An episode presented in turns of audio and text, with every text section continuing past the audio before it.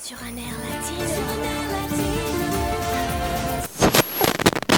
Es que me niego a perderte. Jamás nunca. Pa' comerte toda todita. Se paró, se puso linda su amiga y amada. Estoy borracho otra vez. Dura, dura, dura. Quiero repetir. Al oído te quiero decir. Como tú lo haces otra no. Salut le Latino Gang, ici Nice et Camille, étudiant en journalisme, dopé au reggaeton et amoureux de l'Amérique latine. On vous en avait parlé il y a deux semaines, les élections en Équateur. Et pour l'occasion, on a une invitée très spéciale qu'on est super content d'accueillir, Ouais. Manuela, étudiante en journalisme et équatorienne. Hola Manuela Hola Camille. Bon, avant de te demander un peu ton ressenti sur ces élections, on va faire un rapide résumé euh, de la situation. Donc la semaine dernière, le premier tour a eu lieu. Le poulain de Rafael Correa, Andrés Arus, est arrivé en tête avec 32,43% des voix. Mais derrière, c'est la grosse castagne. Le candidat du parti indigéniste Yacu Pérez et le candidat conservateur Guillermo Lasso sont au coude à coude. Lors des premiers résultats samedi, c'est Yacu Pérez qui était annoncé deuxième, mais au final, il s'est fait rattraper puis dépasser par Lasso. Alors évidemment, quand on se fait griller comme ça sur la fin du dépouillement, ça fait grincer des dents. Yacu Pérez a même parlé à un moment de fraude électorale. Euh, non, pas un comeback des événements en Bolivie. Non, non, on se calme. Euh, finalement, tout est bien qui finit bien. Les deux candidats se sont réunis au Centre national électoral, le temps que les votes soient dépouillés. Donc Manuela, nous on voudrait savoir ce que toi t'en as pensé un peu de ces élections, du déroulé et puis ben des résultats. Oui, euh, ces élections étaient intéressantes, je pense, surtout parce que la, le résultat de Yacoub Pérez était vraiment une surprise. Et aussi Mhm. de candidat de centre, de centre, de centre gauche, euh, Javier Herbas, qui Mhm. est arrivé en quatrième. Euh, ça fait, il me semble, 30% de, de votes qui ont été du coup pour des mouvements de gauche et de mouvements qui sont pas dans la, dans la dialectique euh, Correa et anti-Correa comme ça avait été pendant les dernières dix années. Ok. Parce Mm. que le, le candidat Arauz, lui, bon, il est du parti de Rafael Correa, ancien président de l'Équateur. Et euh, à la fois, Guillermo Lasso, il avait mené sa, sa campagne depuis des années dans une position euh, anti-Correa. Et le pays a vécu une période politique marquée par cette dichotomie. Et je pense que la- les jeunes et toute une nouvelle génération de votants, ils ont marre de, ils ont marre de ça. Et c'est pour ça que Mm. ces deux autres candidats qui marquent genre un renouvellement politique, ils ont arrivé, ils ont fait de, de votes importants alors qu'on s'attendait pas du tout. D'accord. Et concrètement, euh, dans le pays, ça représente quoi le, le vote de Yacu Pérez? Parce que, enfin, c'est c'est quoi le parti indigéniste Moi, j'avais cru comprendre que c'est difficile en fait de parler de minorité indigène parce qu'il y a plein de petites minorités indigènes, c'est ça? Oui, et en même temps, euh, selon le dernier recensement en Équateur, 7% de la population se, se dit euh, indigène du coup. Le Mm. peuple, les différentes communautés, peuples indigènes, parce que c'est vrai, il y a plusieurs peuples, c'est pas un peuple, euh, c'est pas un peuple unifié, ce sont de, de petites ethnies qui sont réparties partout dans le pays.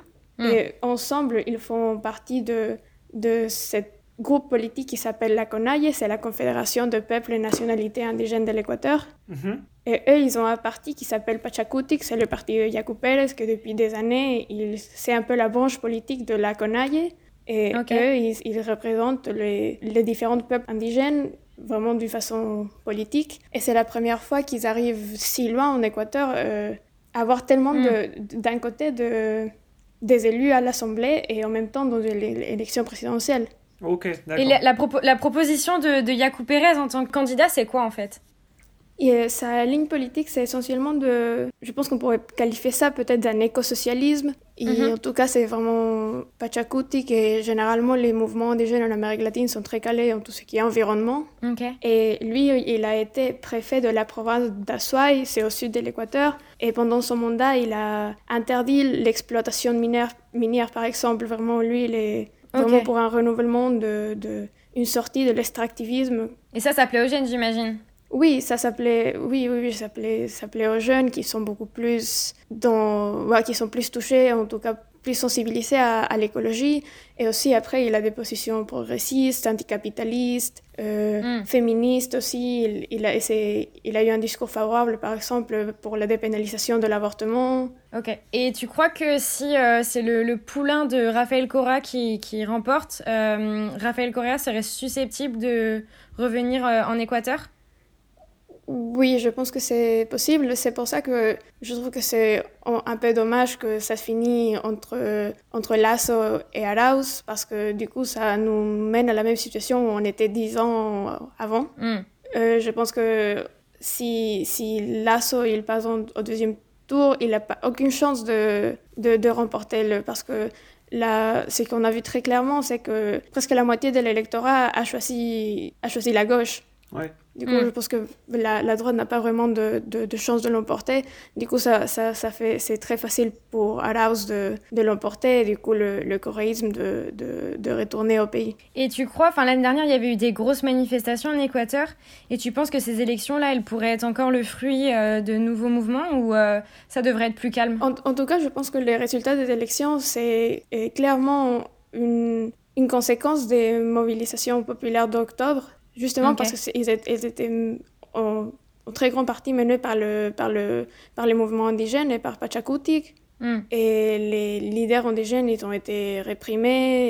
Et vraiment, ça, ça a cristallisé les tensions sociales entre les, les peuples indigènes et un peu, j'ai envie de dire, un peu la bourgeoisie urbaine des grandes villes comme Quito et Guayaquil. Et Mm. c'est clairement à travers, à travers le vote que je pense que ça a politisé énormément de gens et c'est pour ça que le résultat de Yacu Pérez, je pense qu'il est complètement lié à, aux, aux manifestations d'octobre. Ok. Bon, bah, de toute façon, euh, pas de précipitation, parce que je crois que le second tour euh, n'arrive que le 11 avril. Pourquoi c'est si tard? Ah, ça, je sais pas. Je pense qu'il y a toujours eu un ou deux mois entre, entre Ok. le premier et le deuxième tour. D'accord. Ok, ok. Bah, merci beaucoup. Ouais, c'était super merci intéressant, beaucoup, merci euh, beaucoup. Manuela. Ah, Ouais. de rien. Un plaisir. À la prochaine. Ouais, merci. Merci.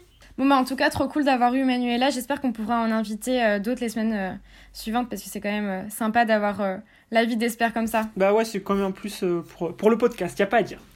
Carrément. Euh, on change d'actu, donc euh, cette semaine encore grosse grosse news de Colombie. Euh, le, président, le président Iban Duque a annoncé que le pays allait régulariser près d'un million de migrants vénézuéliens. C'est tout simplement un truc de ouf. Ouais, vraiment. Depuis 2015, près de 5 millions de Vénézuéliens ont quitté leur pays. Donc aujourd'hui, euh, 1,7 million à peu près hein, d'entre eux se trouvent en Colombie, ce qu'on a du mal à estimer dans la réalité. La plupart, ils n'ont pas de statut légal et vivent de l'économie informelle. Donc l'économie informelle, c'est quoi? C'est faire la manche, vendre des chips dans le bus, dans la rue, bref. En gros, ils survivent comme ils peuvent.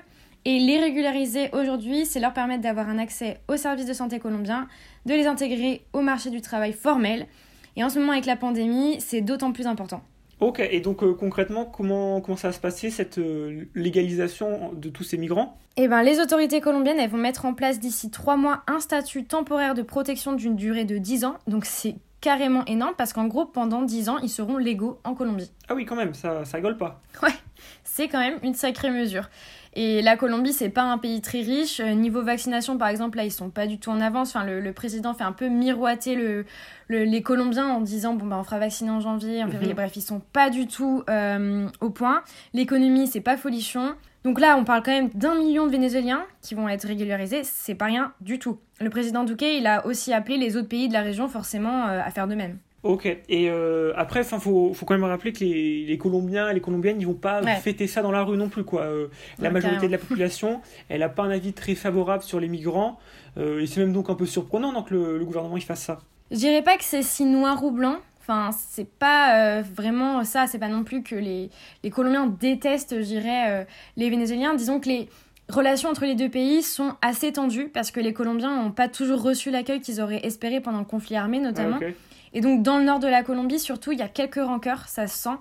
Sinon, en général, ils sont assez conscients quand même de la situation au Venezuela et ils restent pas du tout insensibles non plus face à la misère euh, de leurs voisins. Ok, d'accord, d'accord.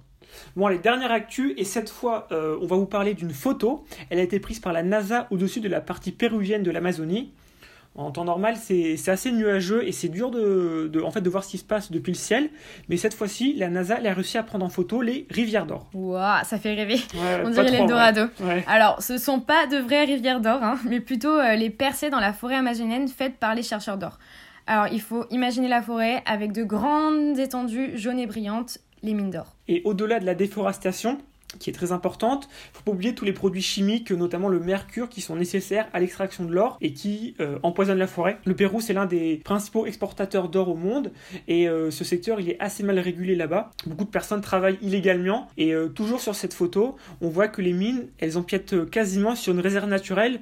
Donc c'est oui, c'est vraiment mal régulé, on va dire. En tout cas, on vous conseille vraiment d'aller voir la photo. le lien, il est en description comme d'habitude, parce qu'elle illustre assez bien l'exploitation débridée dans cette région du Pérou. Et maintenant, Musica, La, partie, la partie du podcast que tout le monde attend, euh, même moi je l'attends. Euh, la semaine ah, va commencer sur les chapeaux de roue, parce que dès lundi, bim, nouvelle musique de Nicky Jam en feat avec Romeo Santos, fan des tous photos.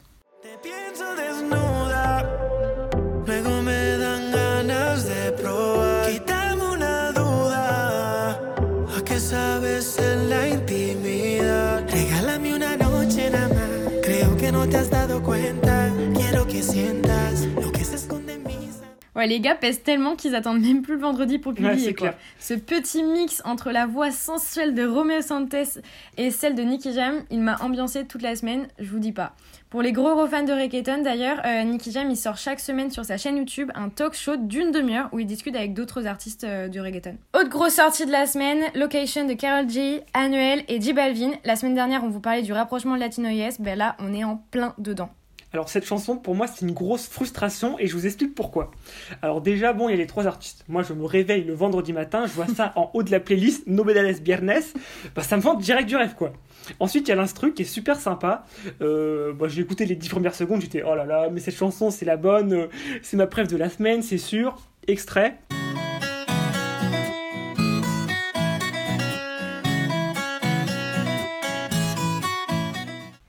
Et en fait, bah non, bah, j'aime pas. Euh, en fait, vous allez voir pourquoi. C'est plus tard. Ouais, exactement, la déception. On vous met un extrait du refrain.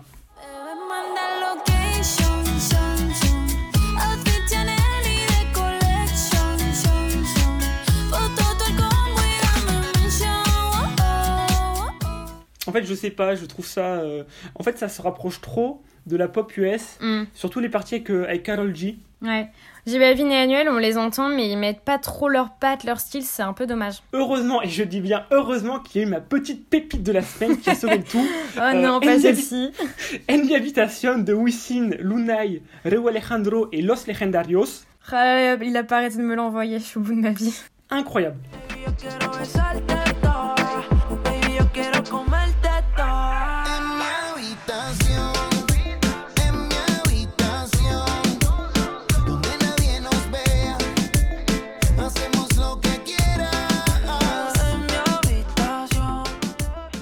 C'est du bon reggaeton lento, très rythmé. Ça donne envie de danser, les paroles toujours très profondes, très recherchées, spirituelles presque. Hein. c'est ironique bien sûr. Les paroles ne sont franchement pas incroyables, mais je pense que c'est bien la preuve que les paroles peuvent ne pas être ouf, mais participer au rythme de la chanson. Le résultat est là et nous, on valide directement. on valide. Bon allez, sur un air latino, on vous dit à la semaine prochaine. Hasta la vista